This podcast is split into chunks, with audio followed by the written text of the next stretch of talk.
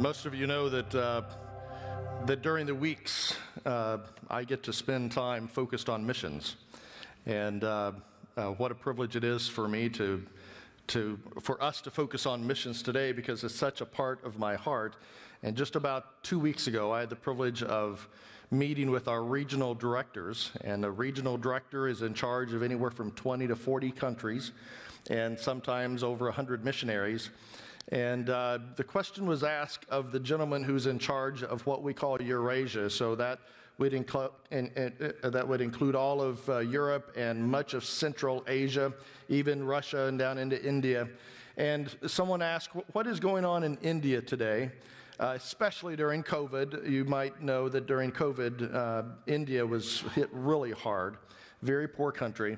And he said that he had just met uh, the previous week during a district assembly a, a, pastor that was planting a new church uh, during COVID.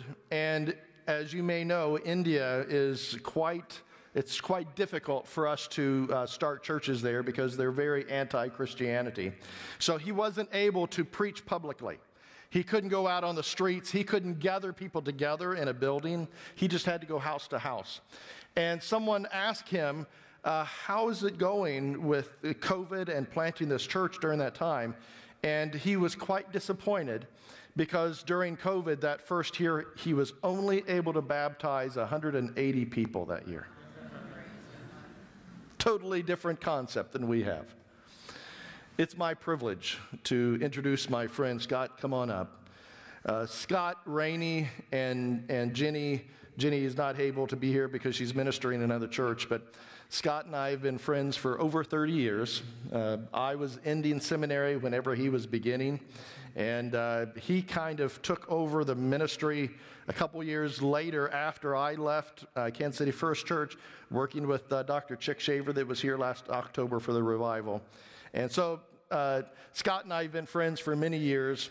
Uh, Scott pastored a great church in Houston while we were uh, in Grandview, Washington, pastoring.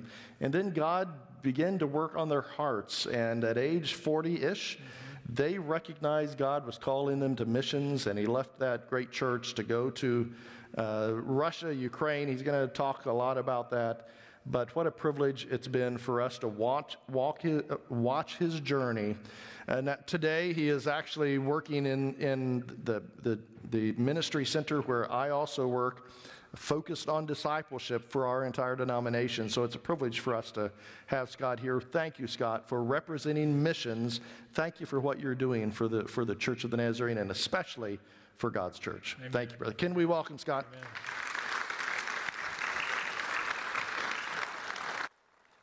Thank you, Pastor Brent and Darla, uh, for the opportunity to come and meet your congregation. We've prayed for you um, as you were seeking the Lord's will on, on even this decision to come here and, and to see it now and to see what God's doing. I'm very thankful for the chance to come and speak here as well. I want to thank uh, Becky Dirks also. Uh, Becky, serving as the NMI president, is such a critical role in every congregation to help the church to remember uh, what our call is to reach all the world with the gospel of Jesus Christ. And so, thank you, Becky, for what you're doing there. Um, I also uh, want to thank every person that's here today uh, because it is your faithful support for the World Evangelism Fund uh, that enables missionaries, Nazarene missionaries, to go around the world to not worry about their finances and to just serve and serve with all their heart knowing that the church remembers them, that the church gives, that the church is praying for them. And so, thank you. Thank you for being faithful to that call. And thank you for having a Sunday like this where you focus in on it and you make commitments to the Lord and say, We're going to support, we're going to participate in what God is doing. This is your church's opportunity to connect to a worldwide mission of making Christ like disciples in the nations. There's no other way for a church here in Topeka to connect with the whole world other than through uh, the Church of the Nazarene like this, the way that we do it. Uh, you might be able to help one mission area as a church, or five, or something like that. But Faith Promise allows you to literally put your fingers into every country, 164 countries and world areas around the world. And so, uh, thank you for participating in that. My family returned to the United States in August of 2018. We're about ready to reach four years, having been off of the field now. After serving as missionaries in the former Soviet Union, uh, we, it's now called uh, the Eurasia North Field. They recently changed their name to the Eurasia North Field. We lived in the country of Ukraine for six and a half years. We served to reach people who did not know Jesus personally, to pioneer new work, to disciple leaders in Christ, and to develop the church with the goal of every local congregation becoming a self sustaining and multiplying body of believers. That was our goal. Today, the Church of the Nazarene is in nine of the former 15 countries of what was called the Commonwealth of Independent States and now the Eurasia North Field. Thank you for partnering with the Eurasia North Field and making in making Christ-like disciples in the nations. I can promise you this if it wasn't for your prayers and your financial support, much of what is happening there would not be possible, and we thank the Lord for what you're doing as well. In my new role, serving the global church and discipleship, I find myself not just working with one field, uh, the Eurasia North field, but with 36 fields, not with just one region, but all six regions, and not just nine countries, but 164 countries and world areas, and not just one language, Russian, but a hundred plus languages that gather together as Nazarenes every Sunday in over a hundred languages.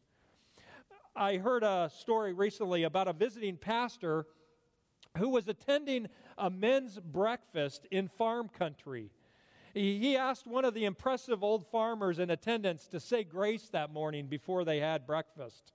After all were seated, the old farmer began his prayer. He said, Lord, I hate buttermilk. The pastor opened one eye and wondered to himself, where was this prayer going? Then the farmer loudly proclaimed, Lord, I hate lard. Now the pastor was overly worried. However, without missing a beat, the farmer prayed on. And he said, And Lord, you know that I don't care much for raw white flour. Just as the pastor was ready to stand up and stop everything, the farmer continued, But Lord, when you mix them all together and you bake them up, I do love fresh biscuits. So, Lord, when things come up that we don't like, when life gets hard, when we just don't understand what you're saying to us, we just need to relax and wait till you're done mixing. And probably it will turn out something better than biscuits. In Jesus' name I pray, he said, Amen. The farmer had learned some incredible truths about God. He had learned that when things don't make sense, or when something unpleasant comes his way, God is still good all the time. He can be trusted. The farmer had learned to wait expectantly in hope for what God was doing in his life when the farmer didn't understand the big picture. I want to talk to you this morning about hope. Uh, hope is an interesting word. Uh, it can be used as a verb or as a noun. As a verb, we would say, I hope that it doesn't rain today, or I hope I get a raise in my job. And we use it as a word, a verb, and when we use it in that way, we're not sure if what we're asking for will happen. We hope it does. It's maybe a 50 50 chance, uh, weather predictions. And so we hope for something, but we really don't know if it's possible or not. We're just hoping that it turns out a certain way. But we can use the word hope as a noun, and it changes things. We can say that my hope for salvation, my hope, it's a noun, for salvation is in Jesus Christ. And all of a sudden, 50 50 turns. And when we use hope as a noun, it becomes 100%. I have a hope that Jesus will return soon. And it becomes a, a noun. I have a hope. And it's a sure thing because our hope is focused on a person, on Jesus. in the Old Testament book of Genesis, we find a story of a man named Abram. In Genesis chapter 12, God comes to Abram and he speaks. His words actually came as a command. He said in Genesis 12:1, he said, "Go from your country, your people, and your father's household to the land I will show you." He said, "Go." This command is followed by wonderful promises if Abram would only obey God and his call on his life. The promises include the blessing that Abram would become a great nation. He was 75 years old when this promise was made to him. Verse 4 of Genesis chapter 12 records So Abram went as the Lord had told him. The next 10 years passed, and Abram and his wife don't have any children. Abram, now 85 years old, trusting the promise of God that he would make him into a great nation, but having no children, 10 years later, Abram and Sarah, who's now 75 years old, are well past childbearing years. God comes to Abram in Genesis chapter 15 and reminds Abram that he had promised Abram that he would have children. And Abram reminds God that he had no kids. And once again, God promises Abram, You will have, my translation, biological son born to you. Genesis chapter 15, verse 6 records Abram believed the Lord, and he credited it to him as righteousness. Abram believed God's promise, and God said, You are righteous because you believe. Another 14 years pass, though, before Sarah miraculously becomes pregnant with Isaac when she was 89 years old. As you likely know, Abram became known as the father of faith to us today.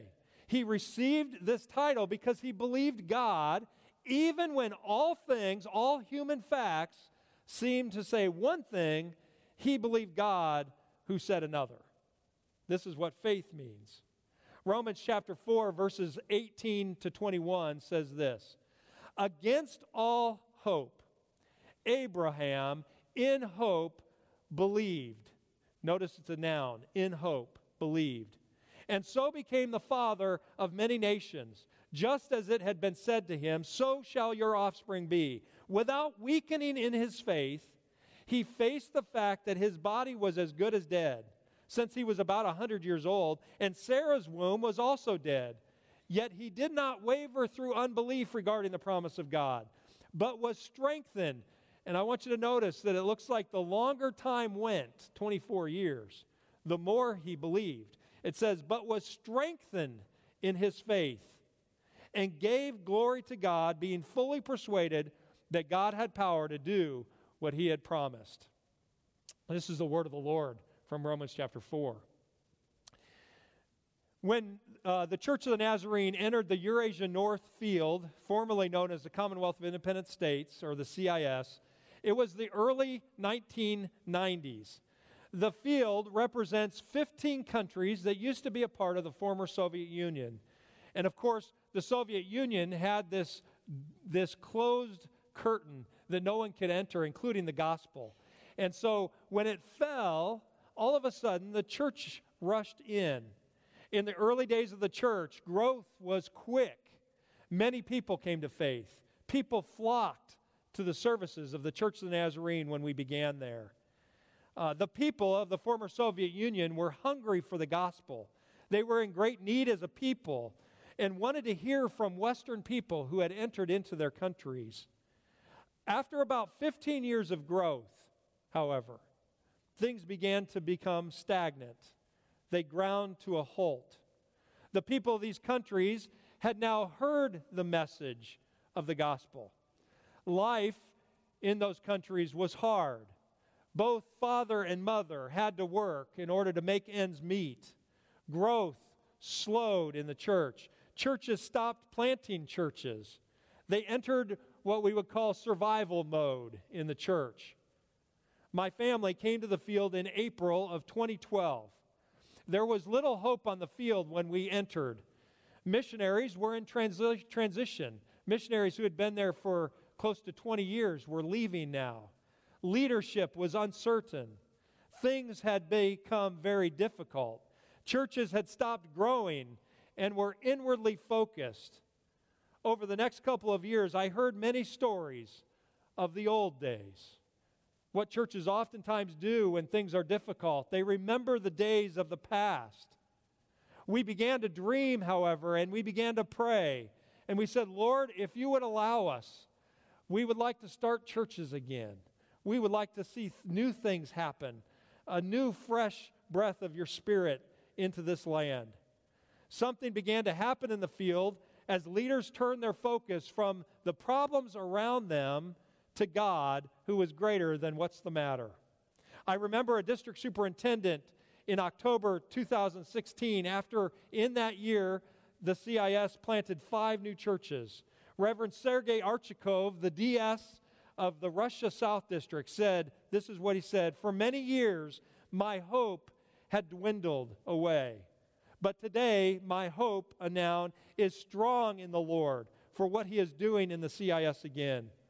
His words reflect a movement of hope from a verb, I hope we can plant a church, to a noun, I have a hope in what God is doing in and amongst us.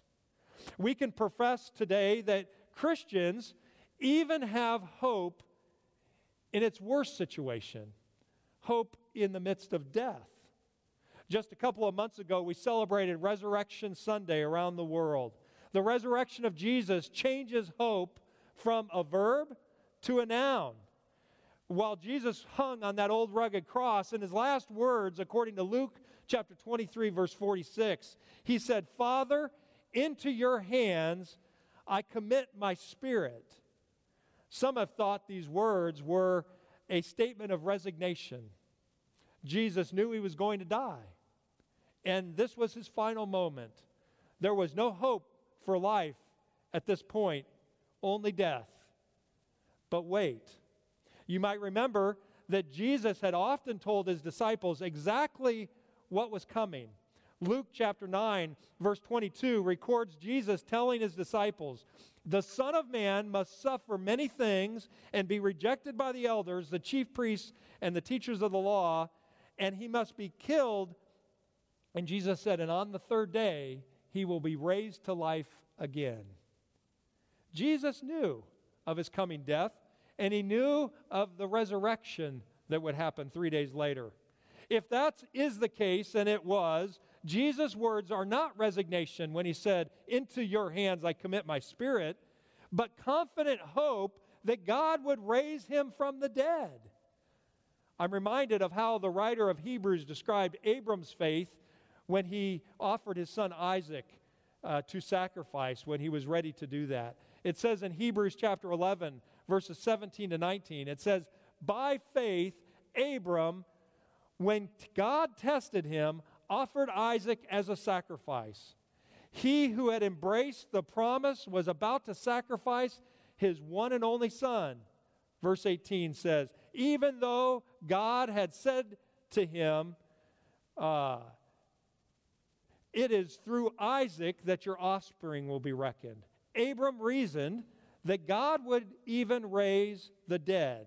And so, in a manner of speaking, he did receive Isaac back from the dead. Abraham's confidence was that if God told him to sacrifice Isaac, the promised one, God would also raise Isaac from the dead. Jesus' words on the cross were not Jesus giving up on life. It was not defeat or surrender or the destruction of those who were trying to kill him. Rather, his words were a declaration of victory. Into your hands I commit my spirit, trusting the Father for his soon coming resurrection. Even death does not stop the hope of a believer. Well, a church planting mindset had started again in the CIS field in 2016. I remember it was the fall of 2016 when I read Joshua in my devotion time, my quiet time with the Lord. And right at the beginning, I came across Joshua chapter 1, verse 3, and this is what it said it reads, I will give you, God speaking to Joshua, I will give you every place where you set your foot, as I promised Moses. You remember the time frame. Moses had been leading the Israelites through the desert for 40 years. But God had told Moses that he would not cross over into the promised land. And so Joshua, his assistant, became the leader of Israel now. And Joshua was getting ready to cross the Jordan River to possess the promised land. And God says to him, Joshua, wherever you put your feet, I will give you that land as I promised Moses. And when I read that in my devotions that morning, I remember stopping and thinking to myself, God, you gave that promise to two different people. Joshua and Moses. And in fact, that promise sounds very much like what God promised Abraham when he first went into the promised land. When he said, Go to the north, south, east, and west, and wherever you put your feet, I'll give you that land. God had given one promise to three people over a period of about 450 years. And I stopped in my reading and I prayed. And I said, Lord, you gave it to three over 450 years. Could you also give it to me over 2,500 or 3,000 years? Could you also give it to me? Lord, would you give me that promise that wherever I put my feet across the CIS, that you would give us that land? I remember uh, beginning to think about that and saying, Lord, if, if that promise is true for me, if what you have promised Abraham and Joshua and Moses is true for me, uh, where would I put my feet and where would we have meetings? You see, every year we would gather together because we had work in nine different countries. And so we would gather our leaders together one time a year in the fall, and we would meet together in different, different cities. We would always go to where we had work, where we had a church and those people would be the ones that received us. And I thought, why would we do that? If, if God's saying to me that everywhere you put your feet, I'll give you that land for his kingdom, why would we go to a place we already have land? So I began to plan for meetings that were held in different places. One year we went to Tbilisi, Georgia.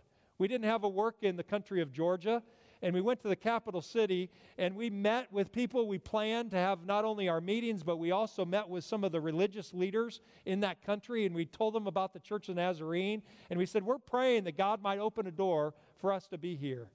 And it wasn't long before God opened that door. And Hiram and Yanni Galvez went to Tbilisi, Georgia, and began the Church of the Nazarene in the country of Georgia in Tbilisi, where we had put our feet God was giving us the land. I remember going to Minsk, Belarus, and we traveled there and had meetings there just like we had in Tbilisi. We didn't have work in Georgia in the country of Belarus to the north of Ukraine, and we went to the capital city and we did the same thing. And people would say to us, "Please, Church of the Nazarene, come to us. Come to Belarus. Start the church here." And it wasn't long before we had a family who had moved to Minsk, Belarus, Nazarene family from Russia, who began the work of the Church of Nazarene there. I could tell you the same story of Riga, Latvia, one of the countries we entered while we were there. Same exact story when a Russian family, then after we had been there, moved there and began the work of the Church of Nazarene. Everywhere we were putting our feet, God was giving us the land. And so I began to dream Lord, where, where will we go next? What place will we have a meeting next? And the Lord gave me an idea. It was like a thought came to my mind, and I remembered that there was a train that went all the way across the country of Russia. It's called the Trans Siberian Express. The next slide, I believe you have a picture of that.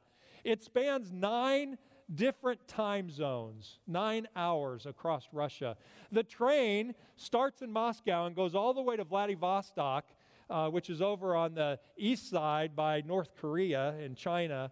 And it takes six and a half days to cross as that train stops in many different small cities and some large cities. The Church of the Nazarene has ministry on the uh, western side in Moscow, Volgograd, St. Petersburg, all on the west. and we didn't have anything on the east, but we had started a church in Vladivostok. And so we said, what would happen if we gathered together in Moscow? And we started on that train, and we would get off the train every time the train stopped and put our feet all across Russia. Say, Lord, if you'll keep your promise that everywhere where we put our feet, you'll give us that land. We want to reach people here with the gospel in this city. The women wouldn't go on the trip with us because there's no showers on the train, and so six and a half days was not appealing to them.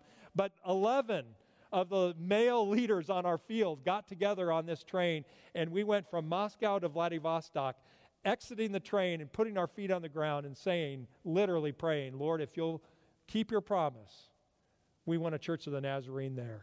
Today, from actually the east more than from the west, the Korean church is beginning to push forward across from Vladivostok into these other cities along Russia. And I believe that someday we're going to have a Siberian district with churches of the Nazarene across where we put our feet that God is giving us that land. I want to ask you today, on this Faith Promise Sunday, as you desire to be a part of something bigger than even just Topeka, where would you put your feet today? If God were to give you that promise, that wherever you put your feet, I'll give you that land. If you knew that promise was for you right now, today, where would you go put your feet today? I imagine that some of you would go to an unsaved family member and you would go to their apartment or their house and you wouldn't say why you were there, but you just put your feet down in the house. And you'd think, you'd pray silently, Lord, if you'll keep your promise, I want this land for you. I want this family to know you. Some of you would probably, the church board, pastoral staff would probably say, let's start marching around this community. Let's walk up and down these streets. Wherever you put your feet, I'm going to give you this land. Lord, would you help us here? Some of you would say, I want to take a work and witness trip this year. I want to go to a new place. I want to put my feet in a new country and say, Lord, if you'll keep your promise, where would you put your feet today? To make it even closer, some of you on your way out of here would go to a restaurant, and instead of just sitting down to be served, you might think a little differently and say, Lord, if you'll give me this place, help me to be a witness for you today in this place. Where are you putting your feet today? Where is God leading you, your church, in 2022 and beyond? Do you believe that God is able to accomplish what He's calling you to do? Isaiah chapter 40, verses 28 to 31 says, Do you not know? Have you not heard? The Lord is the everlasting God, the creator of the ends of the earth. He will not grow tired or weary, and his understanding no one can fathom. He gives strength to the weary and increases the power of the weak. Even youths grow tired and weary, and young men stumble and fall. But those who hope in the Lord will renew their strength. They will soar on wings like eagles. They will run and not grow weary. They will walk and not be faint. I want to tell you a story in closing today about a family named Valery and Zhana Sergikov. Uh, their picture is next here. Valery and Jana, uh, uh, I want to talk to you about their life. Uh, it was 1992, just after the fall of the Soviet Union. And uh, they were unsaved. Valery was actually a retired uh, army officer for the Soviet Union and also now decorated as a Ukrainian officer. Uh, Zhana was an English teacher, and they lived in the city of Khmelnytsky, Ukraine, uh, about five hours to the west of Kiev, the capital. Uh, it was 1992. The Soviet Union had collapsed, Ukraine had been formed, and there was a, a widow in the state of Florida. She was about 75 years old. And uh, she was retired and living there in Florida. And the Lord began to speak with this widow. And this widow sensed that God was calling her to leave her retirement city and to go be a missionary in the country of Ukraine. I can only imagine what this widow's children, grown children, would have said to mom. Like, Mom, your day is past. Let somebody else go. Give some money to that. Don't you go. You're retired. Stay here. I can only imagine what her grown grandchildren would have said to Grandma. What are you doing, Grandma? Don't do that. It's dangerous over there. We don't even know if there's food for you over there. But this 75 year old widow, retired widow in Florida, left Florida and went to Ukraine and found herself in the city of Khmelnytsky, Ukraine. She didn't know Ukrainian, she didn't know Russian, she didn't want to learn the languages, so she started to look for people who spoke English. And this retired missionary now found Jana, who was an English teacher in her, in her school, and began to work with Jana on English and became her friend. This lady was only in Ukraine for one year, but during that year, Jana Sergikov repented of her sins and put her trust in Jesus. And that lady went home to America. Jana began to be a witness to her husband, Valery, who was hard and tough. And she, he saw his wife changing, and it wasn't long between, before Valery bowed his knee, repented of his sins, and trusted Jesus as his Lord. A few years later, Valery and Jana Sergikov became Nazarenes and planted the Church of the Nazarene in the city of Khmelnytsky, Ukraine.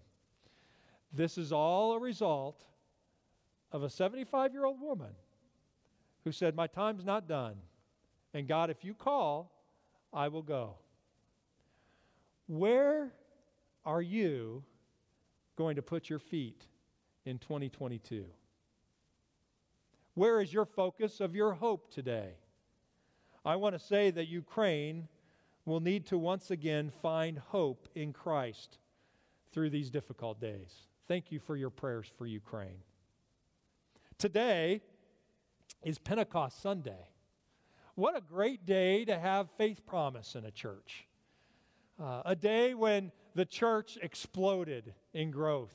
And it was all because 120 people were seeking the Lord, praying on their knees, waiting on the Holy Spirit to come, Christ's promised Spirit that would come. And on that day, the Holy Spirit fell on 120 people. And they walked out of that room and they began to speak different languages of the people in the city of Jerusalem. And all of those people went to other countries, taking the gospel of Jesus Christ with them. This is Pentecost Sunday, the day we celebrate the presence of the Holy Spirit in His church, the birth of the church. Well, for us, what does that mean? That means when we feel like, wow, what can we do? What can our 120 people do with a world like this? Well, what would happen if in a day of Pentecost we would allow the Holy Spirit to fall upon us and we would seek Him with all of our heart? And we would say, God, I'll go where you want me to go, even though it's scary, because my hope is in you. Let me pray with you this morning. Father, we come before you very, very thankful for your love for us.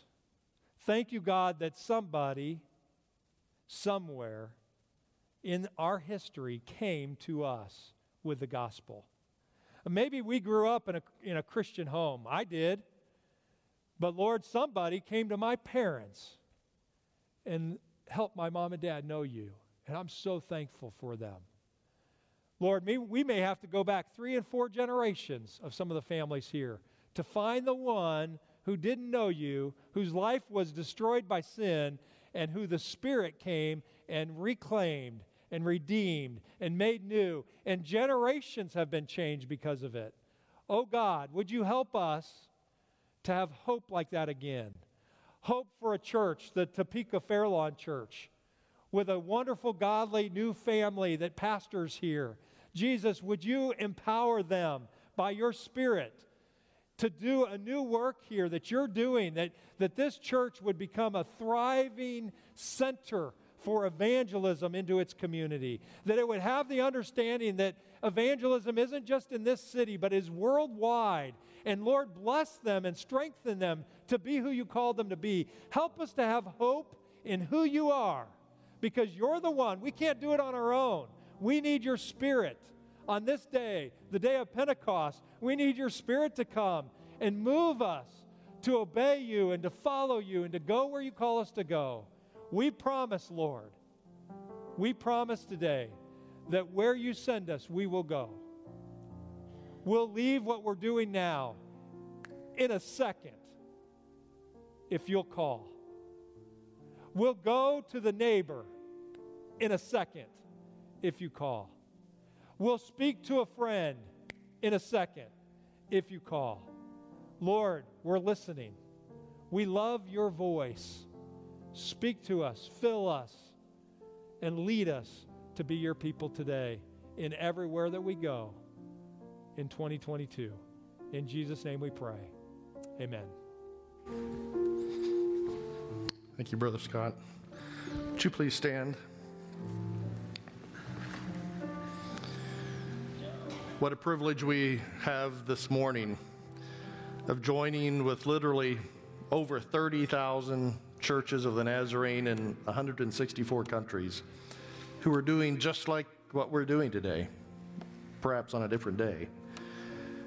But we have all had the privilege of locking arms, joining together in prayer, sending missionaries, praying for God's kingdom to expand all over the world and to give financially. And you have been receiving in your bulletin something that looks like this uh, for the last couple weeks.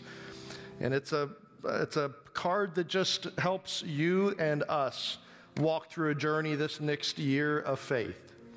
That as you and your spouse have been praying over these last couple weeks, perhaps God has been giving you a, a focus of faith for the next year to ensure that we go into that 165th country, 166th, where missionaries are just now, even perhaps today, stepping on, on the land of that country and by faith asking that God moves into that, that new community.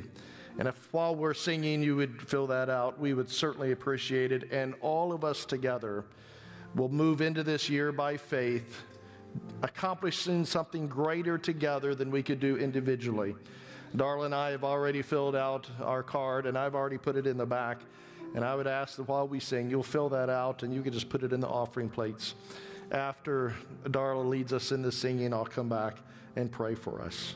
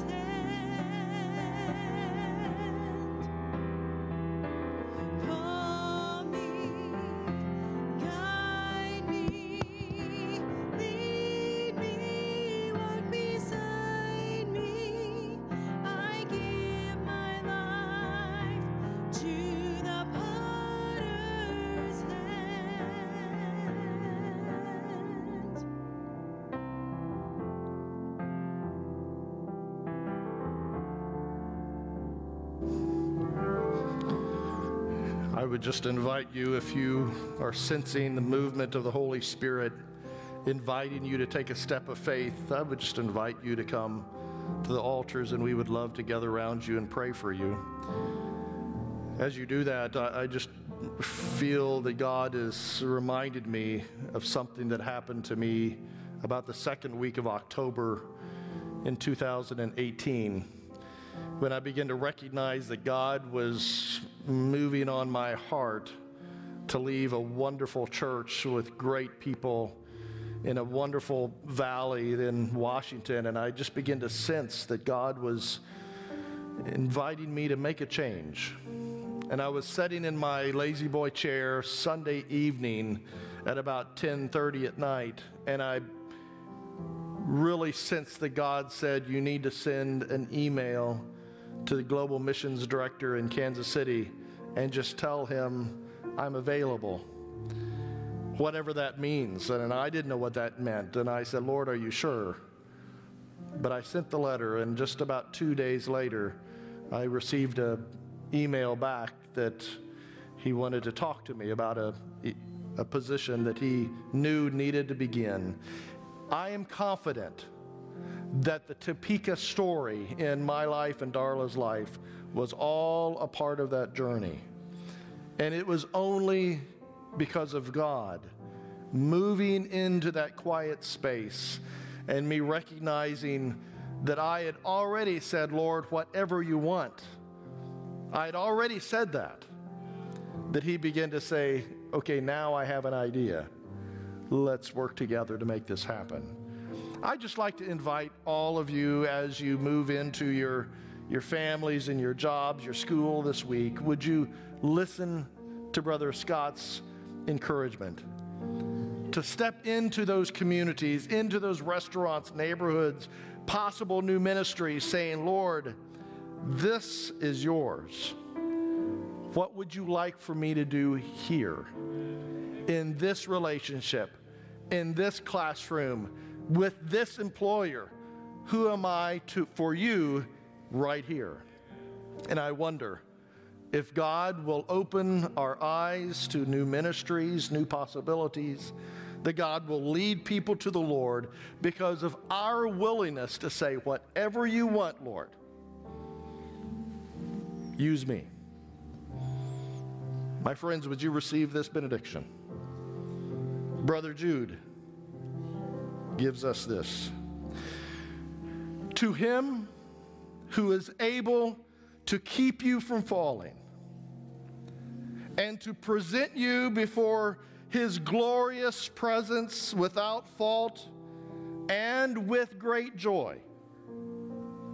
To the only God, our Savior, be glory, majesty, power, and authority through Jesus Christ our Lord, before all ages, now and forevermore.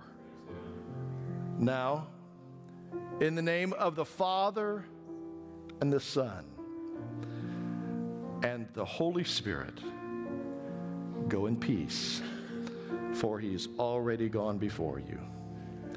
You're dismissed.